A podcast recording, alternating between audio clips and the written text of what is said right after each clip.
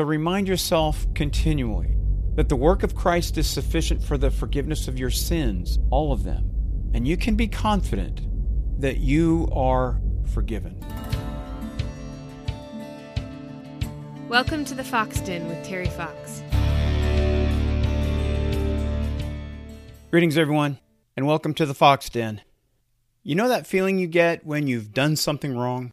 I mean, really wrong. I'm not talking about taking a pen from a bank or a towel from a hotel. I mean, really bad things. Now you wonder can God forgive me? Will God forgive me? Well, I don't think you're alone. All of us have struggled one time or another, wondering whether God has forgiven us or whether He will forgive us. However, I want you to know something God is not the problem with your struggle. You're the problem. I actually think our real struggle with God's forgiveness is not God's grace, but our arrogance. So let me take a moment to explain. God said that He has forgiven our sins, all of them, and He can't lie. So why do we struggle? Why do we wonder if God has forgiven us? Well, I've come up with two possibilities. One, we believe our sins are too great for God to forgive, and two, we don't believe that God is forgiving. It doesn't matter which one of these you choose, either way, the problem lies with us. Again, God can't lie, and He said He's forgiven all our sins. So we're the problem. When we doubt God's forgiveness, it's not Him, it's us. It's our lack of trusting Him and believing Him. Furthermore, the heart of both choices is arrogance on our part. We make ourselves the authority over whether or not God can or does forgive.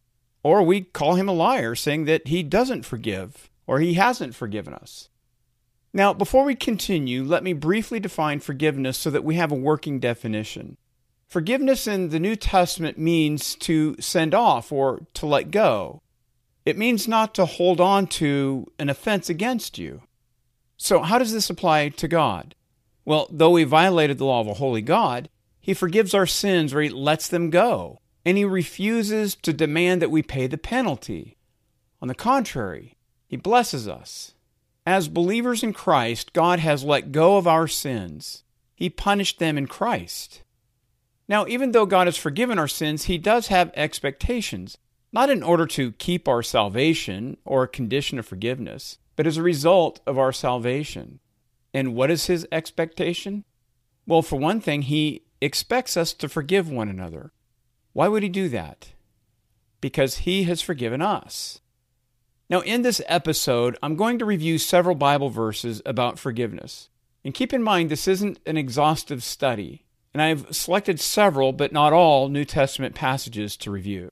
I certainly won't answer every question that you have in this episode, and may even lead you to ask more questions. However, I hope these passages that I have selected will be helpful and remind you that God has forgiven you. So the first two passages to look at is Matthew chapter 6 verses 9 through 15 and Luke chapter 11 verses 1 through 4. So this is the Lord's prayer. And in this story Jesus teaches his disciples how to pray. And in this model prayer Jesus includes a petition on forgiveness. This petition requests God's forgiveness in a strange way. It's not straight up, God, please forgive me. It comes with an assumption that we will certainly forgive others. Quite frankly, it's rude to ask God to forgive you if you're unwilling to forgive a brother or a sister in Christ. And that's actually the point of two Bible verses about forgiveness. Matthew chapter 18 verses 21 to 35 and Colossians chapter 3 verse 13. In fact, it seems God forgiving your sins is dependent on you forgiving the sins of others. However, that can't be. Paul says in Romans chapter 5 verse 1 that you have been justified by faith. That implies that God has forgiven all your sins. And if He hasn't, then you're not justified. And you can listen to episode 4 where I talk about justification.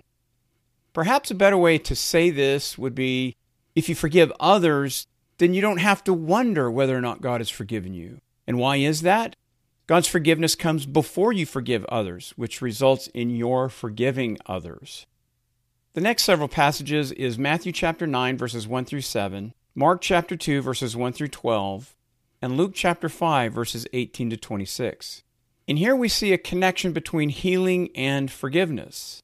And these Bible verses about forgiveness tell the same story. It's the same account. And in these accounts, Jesus heals a paralytic. Amazing as this is, this isn't the heart of the story. Jesus didn't heal this guy because Jesus is a super nice guy. He healed the man to prove that he had the authority to forgive sins. You see, Jesus didn't first heal the man, he forgave his sins. Now, the scribes had a problem with this. They accused Jesus of blasphemy. And then after this, Jesus healed the paralytic. You see, in their view, only God could forgive sins. But to prove that Jesus is God and has the authority to forgive sins, he heals the man after he forgives his sins. Now, I want you to see something else here. This points forward to a future event. Think about what happens when Jesus returns resurrection. And what happens at the resurrection? Dead bodies of believers come back to life with no sickness, disease, sin, or death. Ultimate healing. And what do we see in this Matthew event? Jesus forgives the sins of the paralytic and enables him to walk. A picture of resurrection, a picture of ultimate healing. So, what's the connection between forgiveness and healing? Forgiveness comes before healing. God will totally heal us at the resurrection because he has forgiven all our sins. Now let's take a look at three other passages. Matthew chapter 12 verses 21 to 32, Mark chapter 3 verses 22 to 30, and then also Luke chapter 12 verse 10. And here we see the unforgivable sin. These Bible verses about forgiveness cause a lot of grief for people. And to begin, let me identify the unforgivable sin. It's blasphemy against the Holy Spirit. Basically, this means attributing the works of Satan to the Holy Spirit. Now, you may ask yourself, have I committed the unforgivable sin? Well, this is an easy question to answer. If you're a Christian, God has forgiven all your sins, right? If He's forgiven all your sins, then you haven't committed the unforgivable sin. You follow me? And now that you're a Christian, God works in you to obey, though you will sin till the day you die. And therefore, if you're a Christian, you haven't committed the unforgivable sin, and you won't. God will make sure that you don't commit the unforgivable sin. If you take a look at Ezekiel chapter 36, verses 26 and 27, you'll see that God puts His Spirit in us and causes us to obey Him. Same thing in Philippians chapter 2, verse 13. It's God who works in us to will and to work for His good pleasure. You see, God is greater than you. And though He has left you in this body of sin for now, He won't let you commit the unforgivable sin. Furthermore, people who commit the unforgivable sin will never be concerned about it. Their hearts are set against God, and they will never change. Therefore, the fact that you're actually concerned about committing the unforgivable sin is evidence that you haven't committed the unforgivable sin. Now let's look at Matthew chapter 18, verses 21 to 35. And here we are encouraged to forgive our brother as God has forgiven us. Several years ago, a man left his wife after many years of marriage, and he left her for an unbiblical reason. She lied to him one time many years before, and when confronted and warned that he had no biblical grounds for divorce, he refused to forgive her anyway. Do you think this man who claimed to be a Christian can say with confidence that God will forgive his sin? No. The point of this parable God has called us to forgive others because he has forgiven us. So the main point of the parable is the great grace of God. However, this parable also addresses our arrogance and pride. We refuse to forgive because we elevate ourselves above God. And this, by the way, is the original sin of man.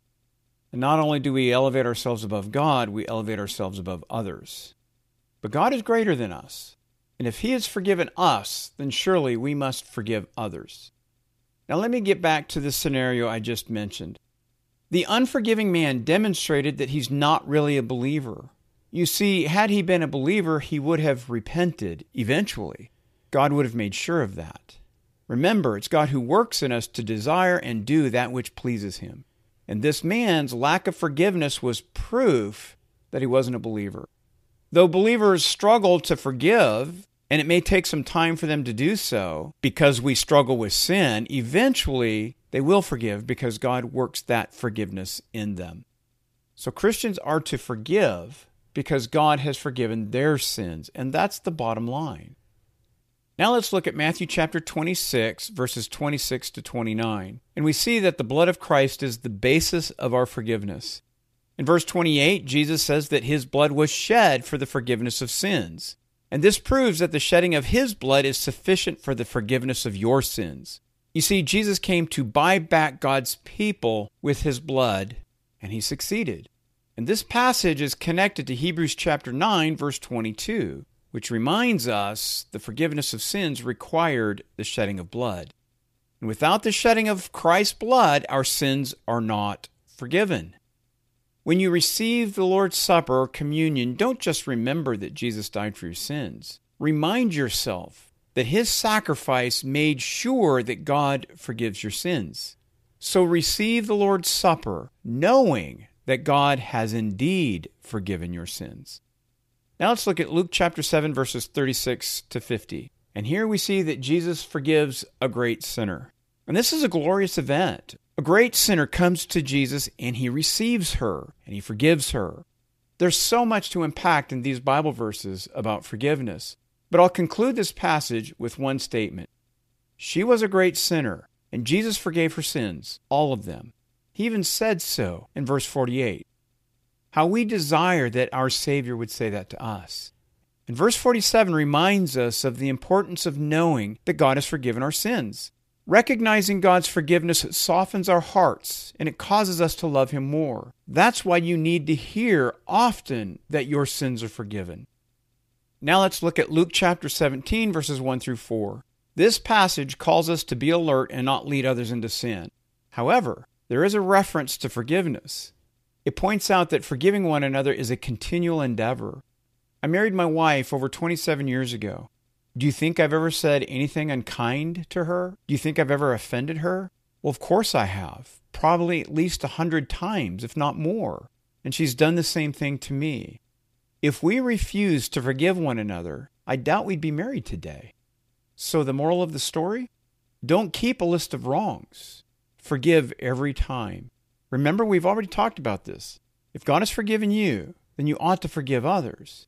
Now, perhaps you're saying, Terry, you don't understand what that person did.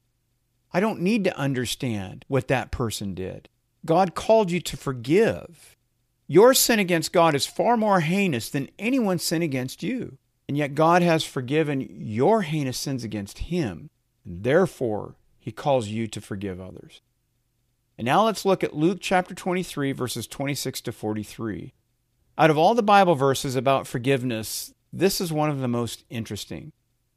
The crucifixion is an important point in human history. It's the moment God pours out his wrath on the sins of his people, past, present, and future. Jesus took our sins on himself and endured the full wrath of God on our behalf. Imagine what you would do if you were on the cross. I think I probably would have cried out to God and demanded that he correct this injustice. I would probably say something like, I'm an innocent man dying by the hands of these wicked men. But Jesus didn't do that. Instead, he cried out to God to forgive the men who nailed them on the cross. Now, there is a twist here. Who nailed him there? Well, certainly the Romans did. Well, who else? Well, certainly the Jewish leaders did. They're the ones who called for his crucifixion. But who else? Is there anyone else? Yeah, you and me. Our sins put him on that cross. Had we not sinned, Jesus never would have needed to die. And who did he ask God to forgive? His people, including you and me. Now let's take a look at Luke chapter 24, verses 44 to 49, and Acts chapter 2, verse 38. Here are two Bible verses about forgiveness that are not the same event. The Luke passage took place before Christ ascended to heaven, and the Acts passage took place afterward. However, both passages communicate the connection between repentance and forgiveness. In Luke 24, after Jesus rose from the dead, he met with his disciples and enabled them to understand what needed to happen according to the Old Testament. He had come to suffer and die for repentance. In other words, Jesus came to rescue his people, and the Holy Spirit would make them alive with Christ, and they would turn to him. And then in Acts chapter 2, after Jesus ascended to heaven, Peter preached to the people in Jerusalem. And many of them realized their guilt in crucifying Jesus, and they asked what they needed to do to be saved. And Peter told them to repent and be baptized for the forgiveness of their sins. Here we also see the connection between baptism and forgiveness. Baptism becomes an identifier that God has forgiven you, that He has transferred you into His kingdom. Repentance. If you ever doubt that God has forgiven your sins, look back at your baptism. It proves that He has united you to Christ in His death. We see that in Romans chapter 6, verses 1 through 4. Therefore, God has already dealt with your sins. They're already forgiven. And what's the proof? Your baptism. Now let's move to Acts chapter 10, verse 43. It's easy to look at the New Testament and find passages on forgiveness. And all these passages I review in this episode come from the New Testament. However, Luke, who is the writer of Acts, tells us in his letter that God revealed the forgiveness for those who believe in Christ in the Old Testament. That means God told us about the forgiveness of our sins in Christ from the beginning. We see that in Genesis chapter 3 verse 15, which is a prophecy of Christ. Now let's look at Romans chapter 4 verse 7. I've been pulled over several times for speeding, and that's a miserable feeling. And most of the time, that miserable feeling comes from being caught, not from violating the law. On the other hand, when the judge says that he's not going to hold your violation of the law against you, you feel blessed. Unless you're a criminal and you're working the system, then you don't feel blessed. You're laughing at the judge. We have to remember that God has forgiven the sins of believers, and I mean all of them, past, present, and future. And because God no longer holds those sins against us, because God no longer holds your sins against you, you're blessed and you know exactly what I'm talking about. Now let's look at Ephesians chapter 1 verse 7 and Colossians chapter 1 verse 14. And here we see that redemption includes the forgiveness of sins. Here we have two different Bible verses about forgiveness that make the same point. Two times Paul says that we have redemption in Christ. It's done. We have it. Now let me take a moment to define redemption. It has the idea of buying something back. In the context of Christianity, God has purchased believers with the blood of Christ. He bought us back with the blood of Christ. We were lost, and now we're part of God's family because of what God has done in Christ. And in both these verses, Paul connects redemption with the forgiveness of sins. And that means if we have redemption in Christ, which we do, he has forgiven our sins, which he has. Now let's look at Colossians chapter 2 verse 13. You might wonder whether God has forgiven all your sins. Yes, He has. And I say that with confidence. Now, you might say, but Terry, you don't even know me. You don't know how terrible my sins are. Well, actually, I do. Now, I may never have met you, but I do know how terrible your sins are because the Bible tells me how wicked you and I are. Through the Apostle Paul, God says that we were dead, but God made us alive together with Christ. And what is the implication there? That God has forgiven all your sins. You see, the penalty for sin is death. We see that in Genesis chapter 2, verses 15 through 17. And if you're a believer in Christ, God has made you alive with Him. And the fact that you are spiritually alive means that God has not counted your sins against you. He's let them go. He's forgiven you. Now let's look at Colossians chapter 3, verse 13. And I touched on this principle earlier, so I'll only add a few comments. Sometimes people hurt us, and badly. We struggle to forgive. We don't want to forgive, but God has called us to forgive our brothers and sisters in Christ. Now keep in mind, not a single one of us deserves to be forgiven by God or one another. However, God has called us to forgive fellow believers for one reason He's forgiven us. And because He has forgiven us, we are to forgive one another. And now let's look at Hebrews chapter 9, verse 22. Out of all the Bible verses about forgiveness that I've reviewed, Hebrews chapter 9 verse 22 speaks of the harsh requirements for the forgiveness of sins. You see, God is not a nice guy who likes to forgive. He's just, and he must punish sin. In the Old Testament sacrificial system, the Israelites sacrificed animals, and the blood was shed for the forgiveness of sins. Certainly, the animal's blood did nothing to remove sin. Those animals only pointed forward to Christ and his sacrifice. It's Christ's blood alone that is sufficient for the forgiveness of sins. In a Christian forum, an atheist asked why shedding of blood was necessary. And that's actually a great question and not easily answered. It seems to me, however, that God required blood because it's the life source. The shedding of blood brings death, which was the penalty for sin in the Garden of Eden. You and I sinned, first in Adam and second by our own will. And because we sinned, we must die. That's the penalty for sin. Said another way, the way that you know the Bible is true is that people die. Genesis chapter 2, verses 15 through 17 tells us that the penalty for disobeying God was death. And one thing that we know is that we're all going to die, which proves that we're all guilty of violating God's holy law. So, how is God going to save us?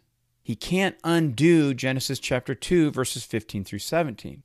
Well, this is how He's going to save us. He sent Jesus to die in our place. The blood of Christ was shed on our behalf, so His death is our death.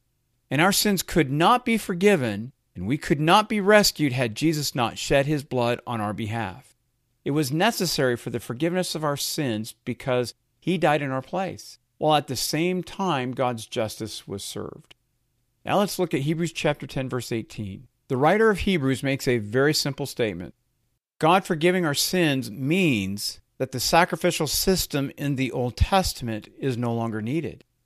Christ's one sacrifice was sufficient to pay for all your sins, and now all of your sins are forgiven.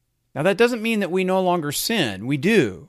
Paul says in Romans chapter 7 verses 7 to 25 that he wants to obey God, but he disobeys. In fact, Paul says that he doesn't have the ability to do what is right in verse 18. But Paul says in that passage that we no longer sin, it's sin in us that keeps on sinning. In fact, Paul says that twice, first in verse 17, then in verse 20. Then he says in verse 25 that you serve God's law with your mind, though you fail to do so with your body, meaning you want to obey, but you fail to do so. So, what's Paul's point? Your sins are no longer held against you, so God no longer requires sacrifices. That means that God has already forgiven tomorrow's sins.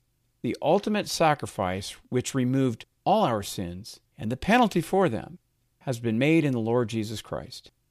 Now let's look at 1 John chapter 1 verse 9. And here's a verse that leads us to believe that we must confess our sins in order for God to forgive them. However, God is the focus of this passage, not you. So the point here, God is dependable to forgive our sins, and God has the authority to forgive our sins. And notice what he does. He forgives and cleanses. He wipes away all our sins and our unrighteousness. God now declares us righteous. And then finally, let's look at 1 John chapter 2 verse 12. And here John helps his readers know that God has forgiven their sins. They don't have to wonder anymore. But I want you to see why God has forgiven your sins. He did so for Christ's name's sake. Jesus is the reason why God has forgiven your sins, not you. Your conduct does not play a role in your forgiveness, neither does your confession. For Christ's name's sake, God forgave your sins. And this should comfort you. The forgiveness of your sins is dependent on Christ, not you.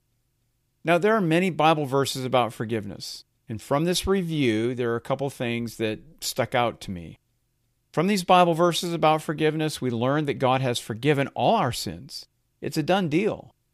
Therefore, we never have to wonder whether or not God has forgiven us. And then, as believers in Christ, God has called us to forgive those who offended us or hurt us. My sin against God far outweighs anyone's sins against me. And that's true for you as well. Your sin against God outweighs anyone's sins against you. So remind yourself continually that the work of Christ is sufficient for the forgiveness of your sins, all of them. And you can be confident that you are forgiven. That concludes this episode. If you have any questions, please email me at terry at thefoxdenjournal.com. If you enjoy the Fox Den, please leave a positive review and share this podcast with others. And if you haven't done so already, please subscribe. The Fox Den is a member of the Society of Reformed Podcasters. Thanks for listening. And remember, faith comes by hearing.